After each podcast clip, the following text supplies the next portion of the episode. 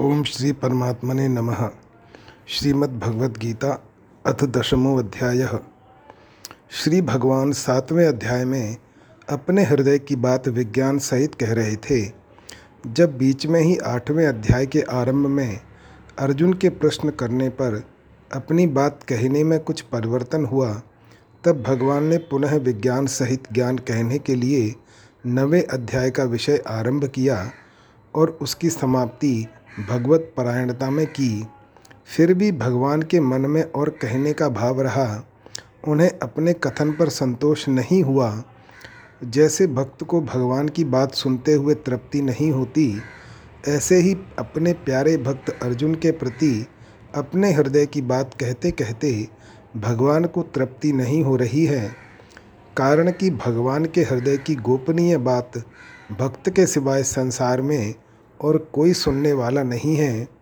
अतः भगवान अर्जुन के बिना पूछे ही कृपा पूर्वक दसवें अध्याय का विषय आरंभ कर देते हैं। श्री भगवान उवाच, भूय एव महाबाहो, शृणु मे परमं वचः, यत्ते अहम प्रीयमाणाय वक्ष्यामी हित काम्यया श्री भगवान बोले, हे महाबाहो अर्जुन मेरे परम वचन को तुम फिर भी सुनो, जिसे मैं मुझमें अत्यंत प्रेम रखने वाले तुम्हारे लिए हित की कामना से कहूँगा। व्याख्या, भूय एव, भगवान की विभूतियों को तत्व से जानने पर भगवान में भक्ति होती है, प्रेम होता है, इसलिए कृपावश होकर भगवान ने सातवें अध्याय में कारण रूप से सत्रह विभूतियाँ और नवे अध्याय में कार्य कारण रूप से सैंतीस विभूतियाँ बताई। अब यहाँ और भी विभूतियाँ बताने के लिए तथा भक्ति का और भी विशेषता से वर्णन करने के लिए भगवान भूय एव कहते हैं। श्रृणु में परम वचह भगवान के मन में अपनी महिमा की बात, अपने हृदय की बात, अपने प्रभाव की बात कहने की विशेष आ रही है। इसलिए वे अर्जुन से कहते हैं कि तू फिर मेरे परम वचन को सुन। भगवान कहते हैं कि मैं अपनी तरफ़ से उन भक्तों पर कृपा करके उनको ज्ञान देता हूँ। तेषा में वानु कम पार्थम, यह भगवान का परम वचन है। दूसरा भाव यह है कि भगवान जहाँ जहाँ अर्जुन को अपनी विशेष महत्ता, प्रभाव, ऐश्वर्य आदि बताते हैं, अर्थात अपने आप को खोल करके बताते हैं वहाँ वहाँ वे परम वचन, रहस्य आदि शब्दों का प्रयोग करते हैं। जैसे चौथे अध्याय के तीसरे श्लोक में रहस्यम ह्योतदुत्तमम पदों से बताते हुए कि जिसने सूर्य को उपदेश दिया था, वही मैं तेरे रथ के घोड़े हाँकता हुआ तेरे सामने बैठा हूँ।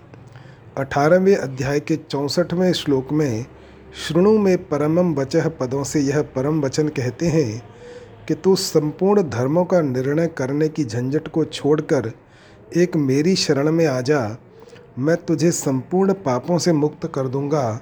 चिंता मत कर। यह श्रृणु में परमम वचह पदों से भगवान का आशय है कि प्राणियों के अनेक प्रकार के भाव मेरे से ही पैदा होते हैं और मेरे में ही भक्ति भाव रखने वाले सात महर्षि, चार सनकादिक तथा चौदह मनु ये सभी मेरे मन से पैदा होते हैं।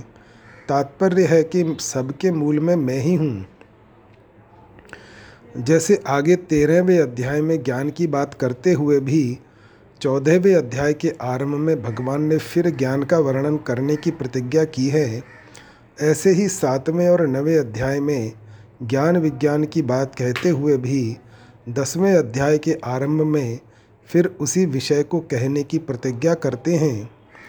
चौदहवें अध्याय के आरंभ में भगवान ने परम भूय प्रवक्ष्यामी, ज्ञाना नाम ज्ञानमुत्तमम कहा और यहाँ श्रृणु में परमम वचह कहा, इनका तात्पर्य है कि ज्ञान मार्ग में समझ की, विवेक विचार की मुख्यता रहती है। अतः साधक वचनों को सुन करके विचार पूर्वक तत्व को समझ लेता है। इसलिए वहाँ ज्ञाना नाम ज्ञानमुत्तमम कहा है। भक्ति मार्ग में श्रद्धा विश्वास की मुख्यता रहती है। अतः साधक वचनों को सुन करके श्रद्धा विश्वास पूर्वक मान लेता है। इसलिए यहाँ परमम वचह कहा गया है। यत्ते अहम प्रियमाणाय वक्ष्यामि हित काम्यया सुनने वाला वक्ता में श्रद्धा और प्रेम रखने वाला हो और वक्ता के भीतर सुनने वाले के प्रति कृपा पूर्वक हित भावना हो तो वक्ता के वचन, उसके द्वारा कहा हुआ विषय श्रोता के भीतर अटल रूप से जम जाता है। इससे श्रोता की भगवान में स्वतः रुचि पैदा हो जाती है, भक्ति हो जाती है, प्रेम हो जाता है। यहाँ हित काम्यया पद से एक शंका हो सकती है कि भगवान ने गीता में जगह जगह कामना का निषेध किया है, फिर वे स्वयं अपने में कामना क्यों रखते हैं? इसका समाधान यह है कि वास्तव में अपने लिए भोग, सुख, आराम आदि चाहना ही कामना है। दूसरों के हित की कामना कामना है ही नहीं।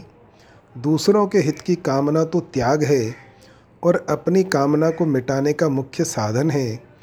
इसलिए भगवान सबको धारण करने के लिए आदर्श रूप से कह रहे हैं कि जैसे मैं हित की कामना से कहता हूँ, ऐसे ही मनुष्य मात्र को चाहिए कि वह प्राणी मात्र के हित की कामना से ही सबके साथ यथा योग्य व्यवहार करे, इससे अपनी कामना मिट जाएगी और कामना मिटने पर मेरी प्राप्ति सुगमता से हो जाएगी। प्राणी मात्र के हित की कामना रखने वाले को मेरे सगुण स्वरूप की प्राप्ति भी हो जाती है। ते प्राप्नुवंती मामेव सर्वभूत हिते रताह और निर्गुण स्वरूप की प्राप्ति भी हो जाती है। लभंते ब्रह्म निर्वाणम सर्वभूत हिते रताह परिशिष्ट भाव, अर्जुन युद्ध क्षेत्र में आकर भी विजय की कामना न रखकर अपना कल्याण चाहते हैं, इसलिए उनके लिए महाबाहो संबंध आया है। यह संबोधन अर्जुन की श्रेष्ठता का, उपदेश धारण करने की सामर्थ्य का अधिकार का सूचक है। परमम वचह जीव मात्र का कल्याण करने वाले होने से भगवान के वचन परम अर्थात अत्यंत श्रेष्ठ हैं। मात्र जीवों का कल्याण करने वाली होने से ही गीता विश्व मात्र को प्रिय विश्व वंद्य है। अर्जुन जीव मात्र के प्रतिनिधि हैं और अपना हित ही चाहते हैं। अतः भगवान उनके, अर्थात जीव मात्र के हित के उद्देश्य से परम वचन कहते हैं, कल्याण के सिवाय जीव का अन्य कोई हित है ही नहीं। भगवान के वचन भी कल्याण करने वाले हैं, और उनका उद्देश्य भी कल्याण करने का है। इसलिए भगवान की वाणी में जीव का विशेष कल्याण, यानी परम हित भरा हुआ है। जीव का जितना हित भगवान कर सकते हैं, उतना दूसरा कोई कर सकता ही नहीं। उमा राम समहित जग माही, गुरु पितु मातु बंधु प्रभु नाही। दूसरों की वाणी में तो मतभेद रहता है, पर भगवान की वाणी सर्वसम्मत है। भगवान योग में स्थित होकर गीता कह रहे हैं, अतः उनके वचन विशेष कल्याण करने वाले हैं।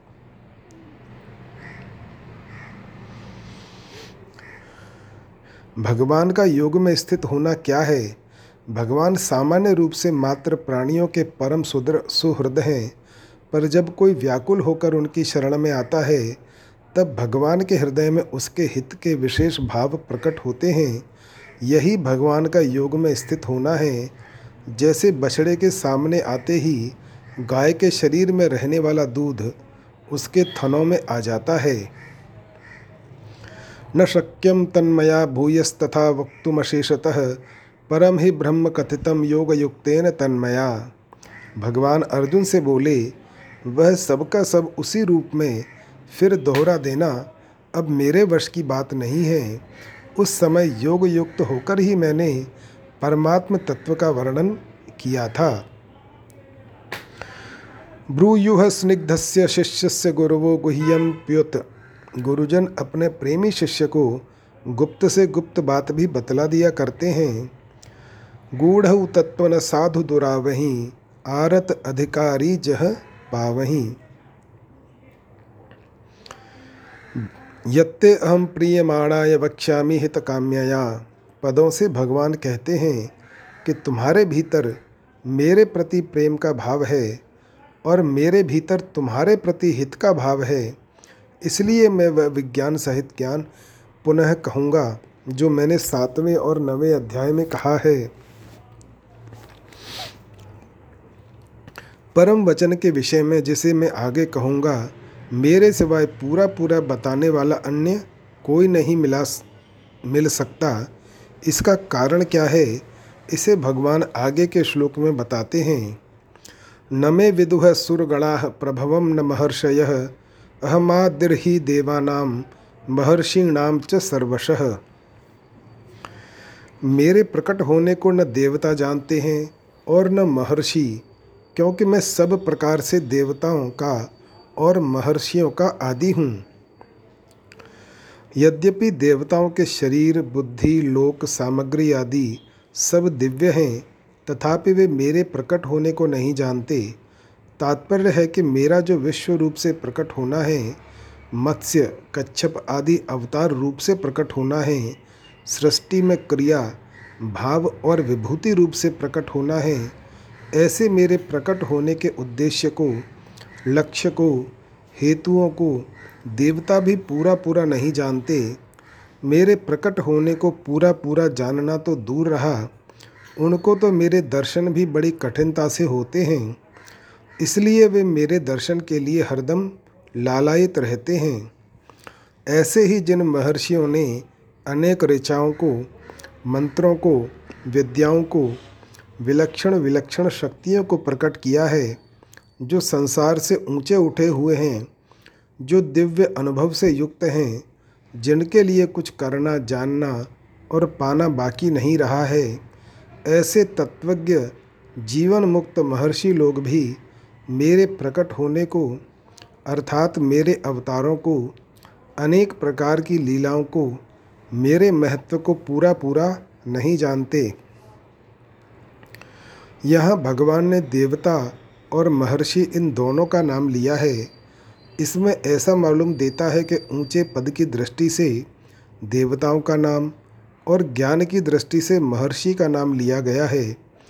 इन दोनों का मेरे प्रकट होने को न जानने में कारण यह है कि मैं देवताओं और महर्षियों का सब प्रकार से आदि हूँ। उनमें जो कुछ बुद्धि है, शक्ति है, सामर्थ्य है, पद है, प्रभाव है, महत्ता है, वह सब उन्होंने मेरे से ही प्राप्त की है। अतः मेरे से प्राप्त किए हुए प्रभाव, शक्ति, सामर्थ्य आदि से वे मेरे को पूरा कैसे जान सकते हैं? अर्थात नहीं जान सकते। जैसे बालक जिस माँ से पैदा हुआ है, उस माँ के विवाह को और अपने शरीर के पैदा होने को नहीं जानता, ऐसे ही देवता और महर्षि मेरे से ही प्रकट हुए हैं। अतः वे मेरे प्रकट होने को और अपने कारण को नहीं जानते।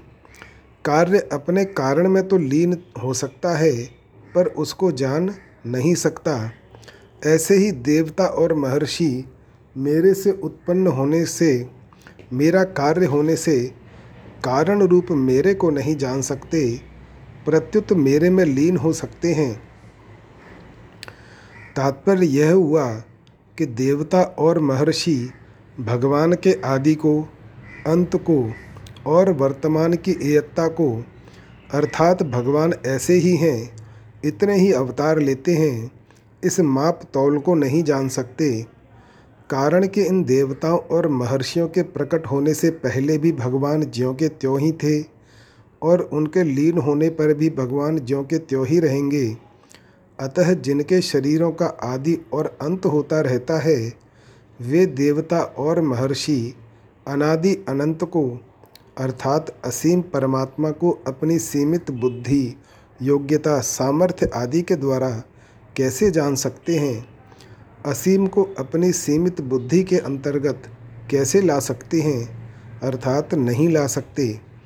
इसी अध्याय के चौदहवें श्लोक में अर्जुन ने भी भगवान से कहा है कि आपको देवता और दानव नहीं जानते, क्योंकि देवताओं के पास भोग सामग्री की और दानवों के पास माया शक्ति की अधिकता है। तात्पर्य है कि भोगों में लगे रहने से देवताओं को मेरे को जानने के लिए समय ही नहीं मिलता। और माया शक्ति से छल कपट करने से दानव मेरे को जान ही नहीं सकते।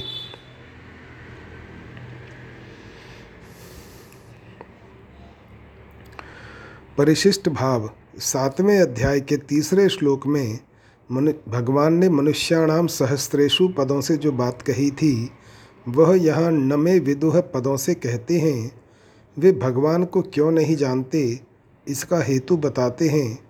कि मैं सब तरह से देवताओं और महर्षियों का आदि हूँ। सातवें अध्याय के छब्बीसवें श्लोक में भी भगवान ने कहा है कि भूत भविष्य और वर्तमान के सब प्राणियों को मैं जानता हूँ, पर मेरे को कोई नहीं जानता। इसलिए अर्जुन ने भी आगे चौदहवें, पंद्रहवें श्लोकों में कहा है कि आपको न देवता जानते हैं और न दानव ही जानते हैं। प्रत्युत आप स्वयं ही अपने आप से अपने आप को जानते हैं। इस श्लोक में भगवान ने राजगुह्य की बात कही है। भगवान विद्या, बुद्धि, योग्यता, सामर्थ्य आदि से जानने में नहीं आते। प्रत्युत जिज्ञासु के श्रद्धा विश्वास से एवं भगवत कृपा से ही जानने में आते हैं। पूर्व श्लोक में कहा गया कि देवता और महर्षि लोग भी भगवान के प्रकट होने को सर्वथा नहीं जान सकते। तो फिर मनुष्य भगवान को कैसे जानेगा? और उसका कल्याण कैसे होगा? इसका उपाय आगे के श्लोक में बताते हैं। यो माम जन्म नादिम य वेत्ति लोक महेश्वरम असमूढ़ समर्तेषु सर्व पापै प्रमुच्यते।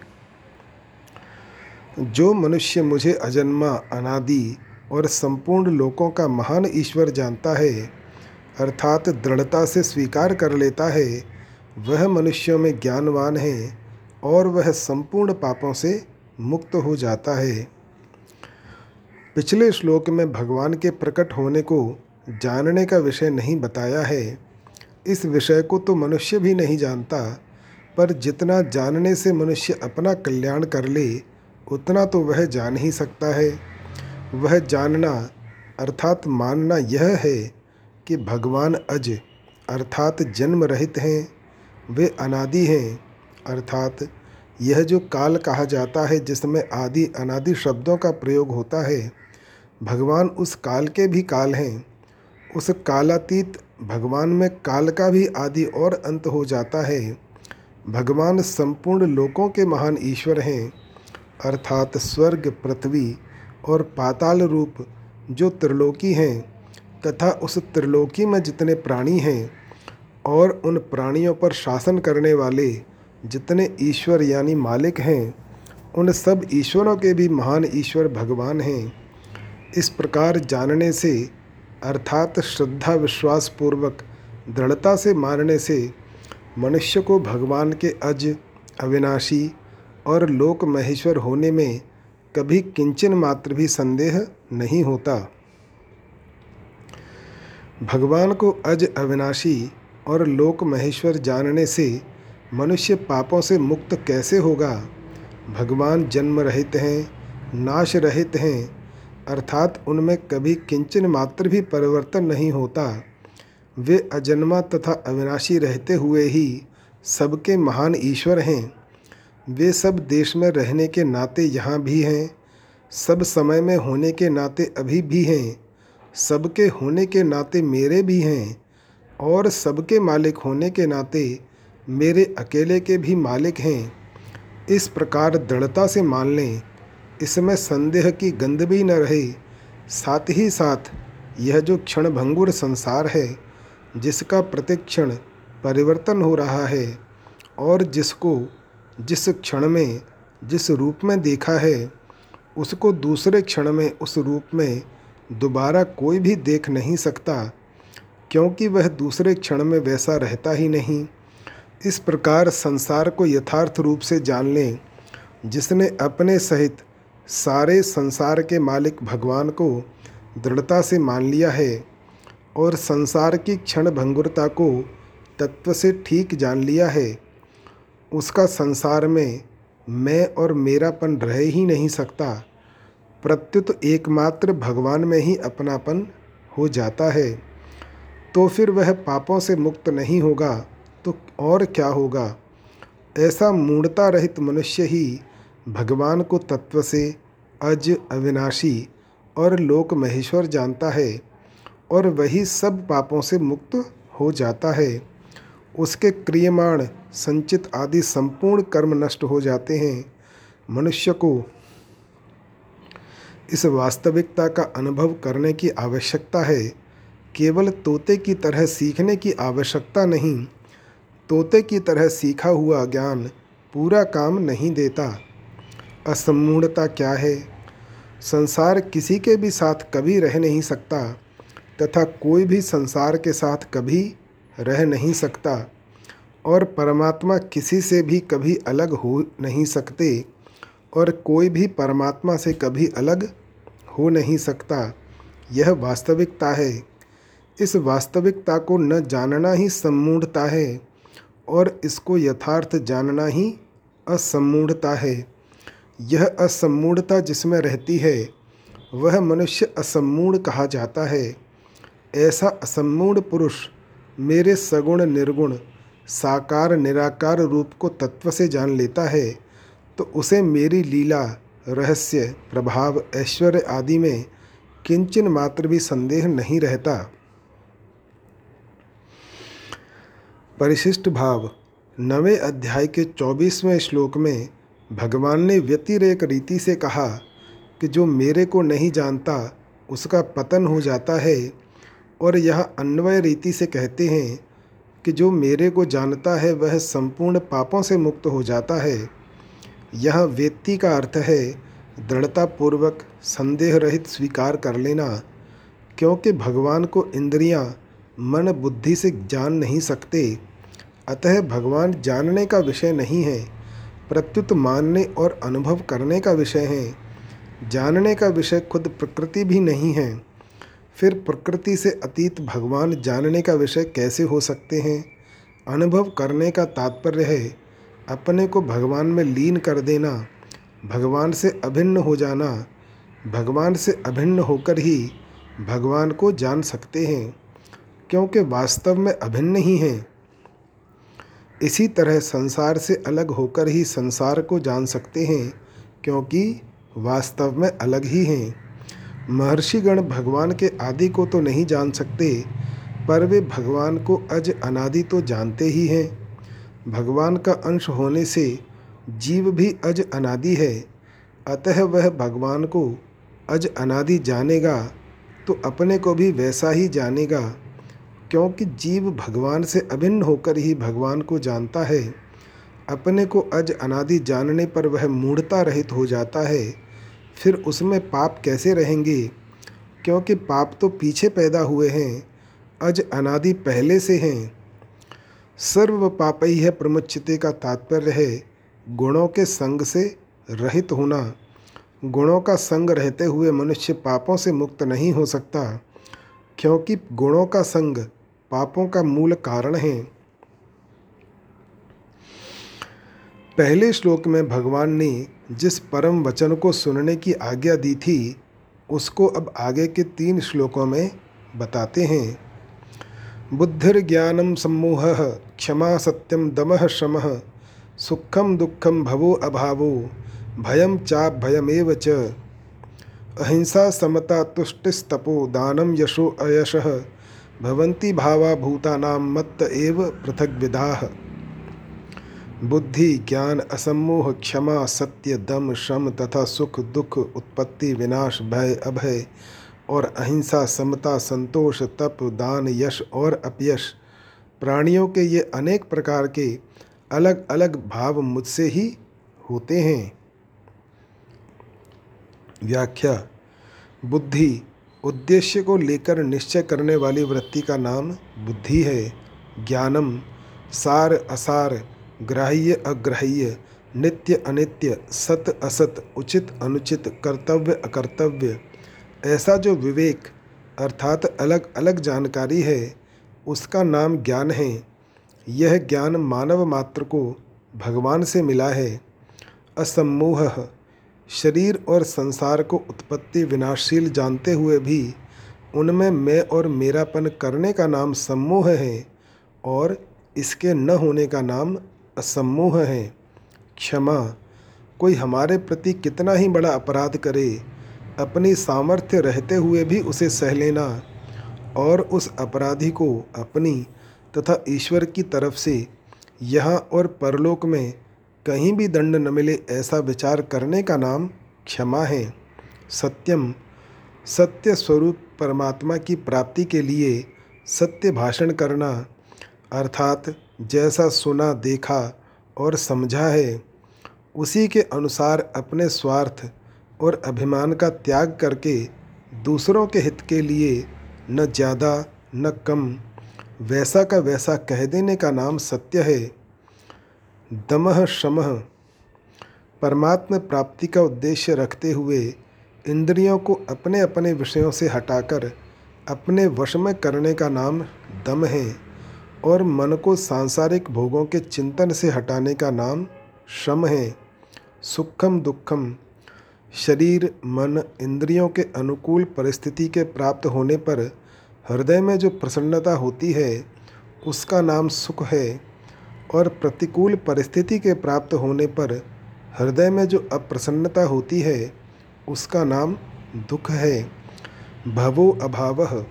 सांसारिक वस्तु, व्यक्ति, घटना, परिस्थिति, भाव आदि के उत्पन्न होने का नाम भव है। और इन सब के लीन होने का नाम अभाव है।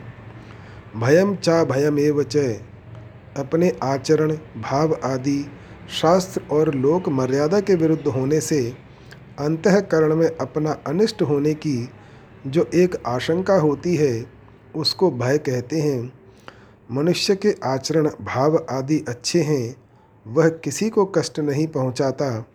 शास्त्र और संतों के सिद्धांत से विरुद्ध कोई आचरण नहीं करता तो उसके हृदय में अपना अनिष्ट होने की आशंका नहीं रहती, अर्थात उसको किसी से भय नहीं होता। इसी को अभय कहते हैं। अहिंसा, अपने तन, मन और वचन से किसी भी देश, काल, परिस्थिति आदि में किसी भी प्राणी को किंचन मात्र भी दुख न देने का नाम अहिंसा है। समता तरह तरह की अनुकूल और प्रतिकूल वस्तु, व्यक्ति, घटना, परिस्थिति आदि के प्राप्त होने पर भी अपने अंतकरण में कोई विषमता न आने का नाम समता है। तुष्टि आवश्यकता ज़्यादा रहने पर भी कम मिले तो उसमें संतोष कर लेना तथा और मिले ऐसी इच्छा का न रहना तुष्टि है। तात्पर्य है कि मिले अथवा न मिले, कम मिले अथवा ज़्यादा मिले आदि हर हालत में प्रसन्न रहना तुष्टि है। तपह अपने कर्तव्य का पालन करते हुए जो कुछ कष्ट आ जाए, प्रतिकूल परिस्थिति आ जाए, उन सबको प्रसन्नतापूर्वक सहने का नाम तप है। एकादशी व्रत आदि करने का नाम भी तप है। दानम, प्रत्युपकार और फल की किंचन मात्र भी इच्छा न रखकर प्रसन्नतापूर्वक अपनी शुद्ध कमाई का हिस्सा सत्पात्र को देने का नाम दान है। यशो अयश, मनुष्य के अच्छे आचरणों, भावों और गुणों को लेकर संसार में जो नाम की प्रसिद्धि, प्रशंसा आदि होते हैं, उनका नाम यश है। मनुष्य के बुरे आचरणों, भावों और गुणों को लेकर संसार में जो नाम की निंदा होती है, उसको अयश यानी अपयश कहते हैं। भवंती भावा भूताना मत्त एव पृथक विदाह प्राणियों के ये पृथक पृथक और अनेक तरह के भाव मेरे से ही होते हैं। अर्थात उन सबको सत्ता, स्फूर्ति, शक्ति, आधार और प्रकाश मुझ लोक महेश्वर से ही मिलता है। तात्पर्य है कि तत्व से सबके मूल में मैं ही हूँ। यह मत्त पद से भगवान का योग सामर्थ्य, प्रभाव और पृथक विधा पद से अनेक प्रकार की अलग अलग विभूतियाँ जाननी चाहिए। संसार में जो कुछ विहित तथा निषिद्ध हो रहा है, शुभ तथा अशुभ हो रहा है, और संसार में जितने सद्भाव तथा दुर्भाव हैं, वह सबकी सब भगवान की लीला है। इस प्रकार भक्त भगवान को तत्व से समझ लेता है तो उसका भगवान में अवे अविकम्प अविचल योग हो जाता है। यह प्राणियों के जो बीस भाव बताए हैं, उनमें बारह भाव तो अकेले अकेले यानी एक एक हैं, वे सभी अंतकरण में उत्पन्न होने वाले हैं और भय के साथ आया हुआ अभय भी अंतकरण में पैदा होने वाला भाव है तथा बचे हुए सात भाव परस्पर विरोधी हैं, उनमें से भव उत्पत्ति अभाव, यश और अयश। ये चार तो प्राणियों के पूर्वकृत कर्मों के फल हैं और सुख, दुख तथा भय ये तीन मूर्खता के फल हैं। इस मूर्खता को मनुष्य मिटा सकता है। यह प्राणियों के बीस भावों को अपने से पैदा हुए और अपनी विभूति बताने में भगवान का तात्पर्य है कि ये बीस भाव तो पृथक पृथक हैं। पर इन सब भावों का आधार मैं एक ही हूँ। इन सब के मूल में मैं ही हूँ। ये सभी मेरे से ही होते हैं एवं मेरे से ही सत्ता स्फूर्ति पाते हैं। सातवें अध्याय के बारहवें श्लोक में भी भगवान ने मत्त एव पदों से बताया है कि सात्विक, राजस और तामस भाव मेरे से ही होते हैं। अर्थात उनके मूल में मैं ही हूँ। वे मेरे से ही होते हैं और मेरे से ही सत्ता स्फूर्ति पाते हैं। अतः यहाँ भी भगवान का आशय विभूतियों के मूल तत्व की तरफ़ साधक की दृष्टि कराने में ही है। विशेष बात, साधक संसार को कैसे देखे? ऐसे देखे कि संसार में जो कुछ क्रिया, पदार्थ, घटना आदि है, वह सब भगवान का रूप है। चाहे उत्पत्ति हो, चाहे प्रलय हो चाहे अनुकूलता हो, चाहे प्रतिकूलता हो, चाहे अमृत हो, चाहे मृत्यु हो, चाहे स्वर्ग हो, चाहे नरक हो, यह सब भगवान की लीला है। भगवान की लीला में बालकांड भी हैं, अयोध्या कांड भी हैं, अरण्य कांड भी है और लंका कांड भी है। पुरियों में देखा जाए तो अयोध्यापुरी में भगवान का प्राकट्य है। राजा, रानी और प्रजा का वात्सल्य भाव है। जनकपुरी में राम जी के प्रति राजा जनक, महारानी सुनैना और प्रजा के विलक्षण विलक्षण भाव हैं। वे राम जी को दामाद रूप से खिलाते हैं खिलाते हैं, विनोद करते हैं। वन में भक्तों का मिलना भी है और राक्षसों का मिलना भी। लंकापुरी में युद्ध होता है मार काट होती है, खून की नदियाँ बहती हैं।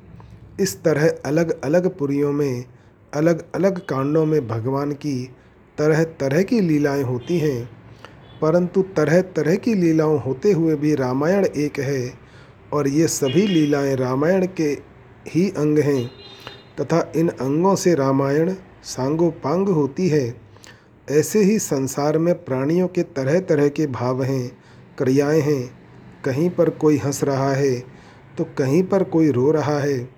कहीं पर विद्वद गोष्ठी हो रही है तो कहीं पर आपस में लड़ाई हो रही है। कोई जन्म ले रहा है तो कोई मर रहा है आदि आदि। जो विविध भांति के चेष्टाएँ हो रही हैं, वे सब भगवान की लीलाएँ हैं। लीलाएँ करने वाले ये सब भगवान के रूप हैं। इस प्रकार भक्त की दृष्टि हरदम भगवान पर ही रहनी चाहिए, क्योंकि इन सब के मूल में एक परमात्म तत्व ही है। परिशिष्ट भाव। ज्ञान की दृष्टि से तो सभी भाव प्रकृति से होते हैं, पर भक्ति की दृष्टि से सभी भाव भगवान से होते हैं। अगर इन भावों को जीव का माने तो जीव भी भगवान की ही परा प्रकृति के होने से भगवान से अभिन्न हैं। अतः ये सब भाव भगवान के ही हुए। भगवान में तो ये भाव निरंतर रहते हैं, पर जीव में अपरा के संग से आते जाते रहते हैं। भगवान से उत्पन्न होने के कारण सभी भाव भगवत स्वरूप ही हैं। पृथक विधा कहने का तात्पर्य है कि जैसे हाथ एक ही होता है, पर उसमें अंगुलियाँ अलग अलग होती हैं। ऐसे ही भगवान एक ही हैं, पर उनसे प्रकट होने वाले भाव अलग अलग हैं। एक ही भगवान में अनेक प्रकार के परस्पर विरुद्ध भाव एक साथ रहते हैं। महर्षय सप्त पूर्वे चत्वारो मनवस्तथा मद्भावा मानसा जाता, ये शाम लोक इमाह प्रजा। सात महर्षि और उनसे भी पहले होने वाले चार सनकादि तथा चौदह मनु, ये सबके सब मेरे मन से पैदा हुए हैं और मुझमें भाव यानी श्रद्धा भक्ति रखने वाले हैं, जिनकी संसार में यह संपूर्ण प्रजा हैं। अब इस श्लोक में व्यक्ति रूप से 25 विभूतियाँ बता रहे हैं, जो कि प्राणियों में विशेष प्रभावशाली और जगत की कारण हैं। महर्षय सप्त, जो दीर्घ आयु वाले, मंत्रों को प्रकट करने वाले, ऐश्वर्यवान, दिव्य दृष्टि वाले गुण विद्या आदि से वृद्ध, धर्म का साक्षात करने वाले और गोत्रों के प्रवर्तक हैं, ऐसे सात गुणों से युक्त ऋषि सप्तर्षि कहे जाते हैं। मरीचि, अंगिरा, अत्रि, पुलत्स्य, पुलह, क्रतु और वशिष्ठ, ये सातों ऋषि उपर्युक्त सातों ही गुणों से युक्त हैं। ये सातों ही वेद वेदता हैं, वेदों के आचार्य माने गए हैं। प्रवृत्ति धर्म का संचालन करने वाले हैं और प्रजापति के कार्य में नियुक्त किए गए हैं। इन्हीं सात ऋषियों को यहाँ महर्षि कहा गया है। सप्तते सप्तभिश्चैव गुणैः सप्तर्षयः स्मृताः दीर्घायुषो मंत्रकृत ईश्वरो दिव्यचक्षुषः वृद्धा प्रत्यक्ष धर्माणो मरीचिरंगिराश्चात्री पुलत्स्य पुलः क्रतुः वसिष्ठ इति सप्तैते मानसा निर्मिता हिते। एते वेदविदो मुख्या वेदाचार्याश्च कल्पिताः, प्रवृत्तिधर्मिणश्चैव प्र प्राजापत्ये च कल्पिताः। पूर्वे चत्वारः, सनक, सनंदन, सनातन और सनत कुमार ये चारों ही ब्रह्मा जी के तप करने पर सबसे पहले प्रकट हुए हैं। ये चारों भगवत स्वरूप हैं। सबसे पहले प्रकट होने पर भी ये चारों सदा पाँच वर्ष की अवस्था वाले बालक रूप में ही रहते हैं। ये तीनों लोकों में भक्ति, ज्ञान और वैराग्य का प्रचार करते हुए घूमते रहते हैं। इनकी वाणी से सदा हरिह शरणम का उच्चारण होता रहता है। हरि शरणामेवं हे नित्यम ये शाम मुखे वच। अतः ये भगवत कथा के बहुत प्रेमी हैं। अतः इन चारों में से एक वक्ता और तीन श्रोता बनकर भगवत कथा कह, करते और सुनते रहते हैं। मनवस तथा ब्रह्मा जी के एक दिन में चौदह मनु होते हैं। ब्रह्मा जी के वर्तमान कल्प के स्वयंभुव स्वारोचिष उत्तम तामस रैवत चाक्षुष वैवस्वत सावरणी दक्षावरणी ब्रह्म सावरणी धर्म सावरणी रुद्र सावरणी देव सावरणी और इंद्र सावरणी नाम वाले चौदह मनु हैं। ये सभी ब्रह्मा जी की आज्ञा से सृष्टि के उत्पादक और प्रवर्तक हैं।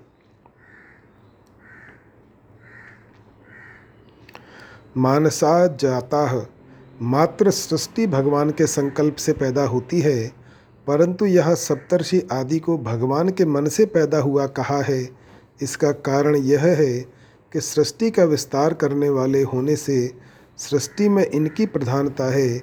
दूसरा कारण यह है कि ये सभी ब्रह्मा जी के मन से, अर्थात संकल्प से पैदा हुए हैं। स्वयं भगवान ही सृष्टि रचना के लिए ब्रह्म रूप से प्रकट हुए हैं। अतः सात महर्षि, चार सनकादि और चौदह मनु इन पच्चीसों को ब्रह्मा जी के मानस पुत्र कहें अथवा भगवान के मानस पुत्र कहें, एक ही बात है, मद भावाह। अर्थात, ये सभी मेरे में ही भाव, अर्थात श्रद्धा प्रेम रखने वाले हैं। संसार में दो तरह की प्रजा है, स्त्री पुरुष के संयोग से उत्पन्न होने वाली और शब्द, यानी दीक्षा, मंत्र, उपदेश आदि से उत्पन्न होने वाली। संयोग से उत्पन्न होने वाली प्रजा बिंदुज कहलाती है। और शब्द से उत्पन्न होने वाली प्रजा नादज कहलाती है। बिंदुज प्रजा पुत्र परंपरा से और नादज प्रजा शिष्य परंपरा से चलती है। सप्तर्षियों और चौदह मनुओं ने तो विवाह किया था। अतः उनसे उत्पन्न होने वाली प्रजा बिंदुज है, परंतु सनकादिकों ने विवाह किया ही नहीं। अतः उनसे उपदेश प्राप्त करके पारमार्थिक मार्ग में लगने वाली प्रजा नादज है। निवृत्ति परायण होने वाले जितने संत महापुरुष पहले हुए हैं, अभी हैं और आगे होंगे, वे सब उपलक्षण से उनकी ही नादज प्रजा हैं। चौथे से छठे श्लोक तक प्राणियों के भावों तथा व्यक्तियों के रूप में अपनी विभूतियों का और अपने योग का वर्णन करके अब भगवान आगे के श्लोक में उनको तत्व से जानने का फल बताते हैं। एताम विभूतिम योगम च मम यो वेत्ति तत्वतः सो अविकम्पेन योगेन युज्यते नात्र संशय। जो मनुष्य मेरी इस विभूति को और योग सामर्थ्य को तत्व से जानता है, अर्थात दृढ़तापूर्वक स्वीकार कर लेता है वह अविचल भक्ति योग से युक्त हो जाता है, इसमें कुछ भी संशय नहीं है। व्याख्या एताम सर्वनाम अत्यंत समीप का लक्ष्य कराता है। यह यह शब्द चौथे से छठे श्लोक तक कही हुई विभूति और योग का लक्ष्य कराता है। विभूति नाम भगवान के ऐश्वर्य का है और योग नाम भगवान की अलौकिक विलक्षण शक्ति अनंत सामर्थ्य का है। तात्पर्य हुआ कि भगवान की शक्ति का नाम योग है और उस योग से प्रकट होने वाली विशेषताओं का नाम विभूति है। चौथे से छठे श्लोक तक कही हुई भाव और व्यक्ति के रूप में जितनी विभूतियाँ हैं, वे तो भगवान के सामर्थ्य से, प्रभाव से प्रकट हुई विशेषताएँ हैं और मेरे से पैदा होते हैं। यह भगवान का योग है, प्रभाव है। इसी को नवें अध्याय के पाँचवें श्लोक में पश्य में योगमैश्वरम पदों से कहा गया है। ऐसे ही आगे ग्यारहवें अध्याय के आठवें श्लोक में अर्जुन को विश्वरूप दिखाते समय भगवान ने पश्चिम योगमैश्वरम पदों से अपना ऐश्वर्यमय योग देखने के लिए कहा है। विशेष बात, जब मनुष्य भोग बुद्धि से भोग भोगता है भोगों से सुख लेता है, तब अपनी शक्ति का ह्रास और भोग्य वस्तु का वस्तु का विनाश होता है।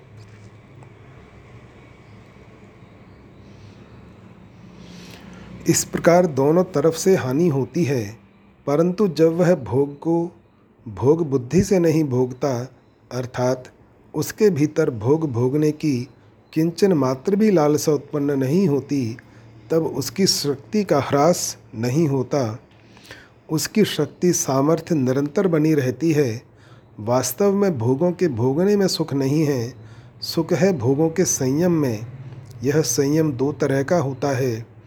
दूसरों पर शासन रूप संयम और अपने पर शासन रूप संयम। दूसरों पर शासन रूप संयम का तात्पर्य है। दूसरों का दुख मिट जाए और वे सुखी हो जाएँ। इस भाव से दूसरों को उन मार्ग से बचाकर सन्मार्ग पर लगाना, अपने पर शासन रूप संयम का तात्पर्य है, अपने स्वार्थ तथा अभिमान का त्याग करना और स्वयं किंचन मात्र भी सुख न भोगना।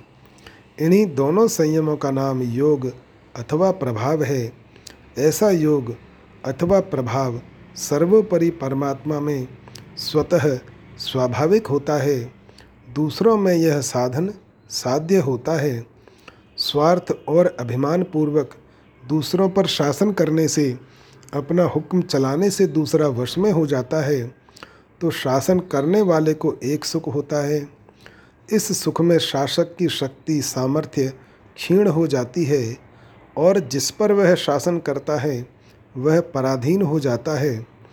इसलिए स्वार्थ और अभिमान पूर्वक दूसरों पर शासन करने की अपेक्षा स्वार्थ और अभिमान का सर्वथा त्याग करके दूसरों का हित हो मनुष्य नश्वर भोगों में न फंसे मनुष्य अनादिकाल से अनंत दुखों को भोगते आए हैं अतः वे सदा के लिए इन दुखों से छूटकर महान आनंद को प्राप्त हो जाएँ, ऐसी बुद्धि से दूसरों पर शासन करना बहुत श्रेष्ठ और विलक्षण शासन यानी संयम है।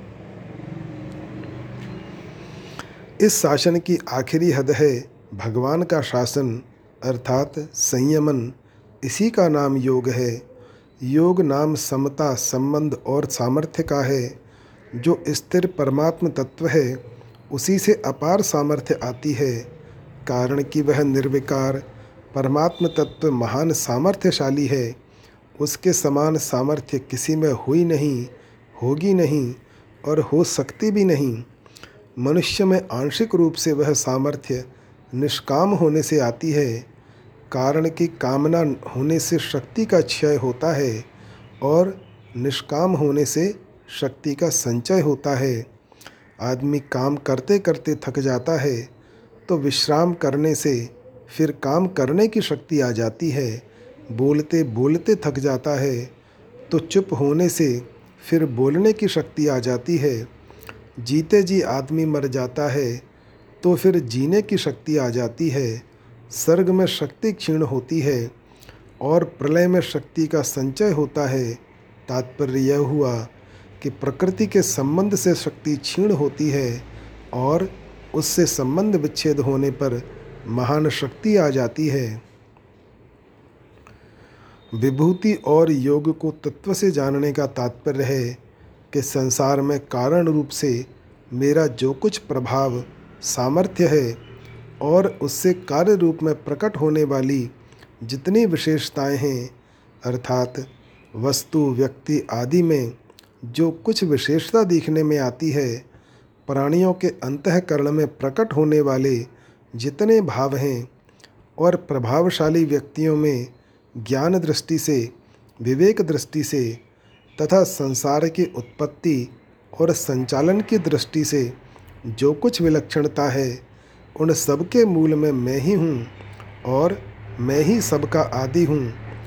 इस प्रकार जो मेरे को समझ लेता है, तत्व से ठीक मान लेता है तो फिर वह उन सब विलक्षणताओं के मूल में केवल मेरे को ही देखता है। उसका भाव केवल मेरे में ही होता है, व्यक्तियों, वस्तुओं की विशेषताओं में नहीं।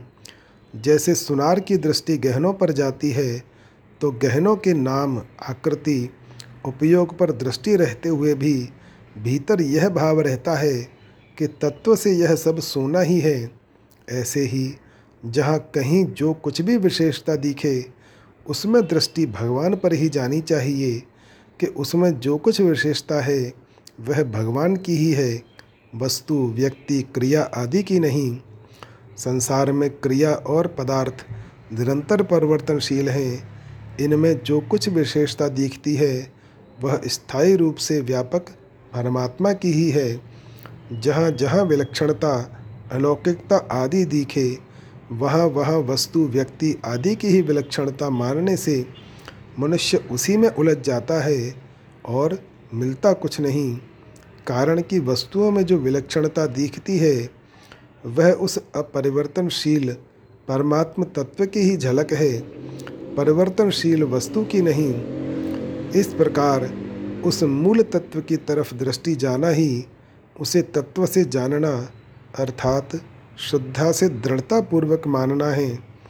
यहाँ जो विभूतियों का वर्णन किया गया है, इसका तात्पर्य इनमें परिपूर्ण रूप से व्यापक परमात्मा के ऐश्वर्य से है, विभूतियों के रूप में प्रकट होने वाला मात्र ऐश्वर्य परमात्मा का है। वह ऐश्वर्य प्रकट हुआ है परमात्मा की योग शक्ति से, इसलिए जिस किसी में जहाँ कहीं विलक्षणता दिखाई दे, वह विलक्षणता भगवान की योग शक्ति से प्रकट हुए ऐश्वर्य की ही है, न कि उस वस्तु की। इस प्रकार योग और विभूति परमात्मा की हुई, तथा उस योग और विभूति को तत्व से जानने का तात्पर्य यह हुआ कि उसमें विलक्षणता परमात्मा की है। अतः दृष्टा की दृष्टि केवल उस परमात्मा की तरफ़ ही जानी चाहिए। यही इनको तत्व से जानना, अर्थात मानना है।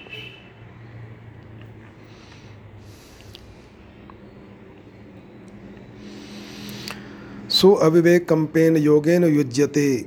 उसकी मेरे में दृढ़ भक्ति हो जाती है। दृढ़ कहने का तात्पर्य है कि उसकी मेरे सिवाय कहीं भी, किंचन मात्र भी महत्व बुद्धि नहीं होती। अतः उसका आकर्षण दूसरे में न होकर एक मेरे में ही होता है। नात्र संशय, इसमें कोई संदेह की बात नहीं। ऐसा कहने का तात्पर्य है कि अगर उसको कहीं भी किंचन मात्र भी संदेह होता है तो उसने मेरे को तत्व से नहीं माना है, कारण कि उसने मेरे योग को, अर्थात विलक्षण प्रभाव को और उससे उत्पन्न होने वाली विभूतियों को मेरे से अलग मानकर महत्व दिया है। मेरे को तत्व से जान लेने के बाद उसके सामने लौकिक दृष्टि से किसी तरह की विलक्षणता आ जाए तो वह उस पर प्रभाव नहीं डाल सकेगी। उसकी दृष्टि उस विलक्षणता की तरफ़ न जाकर मेरी तरफ़ ही जाएगी। अतः उसकी मेरे में स्वाभाविक ही दृढ़ भक्ति होती है।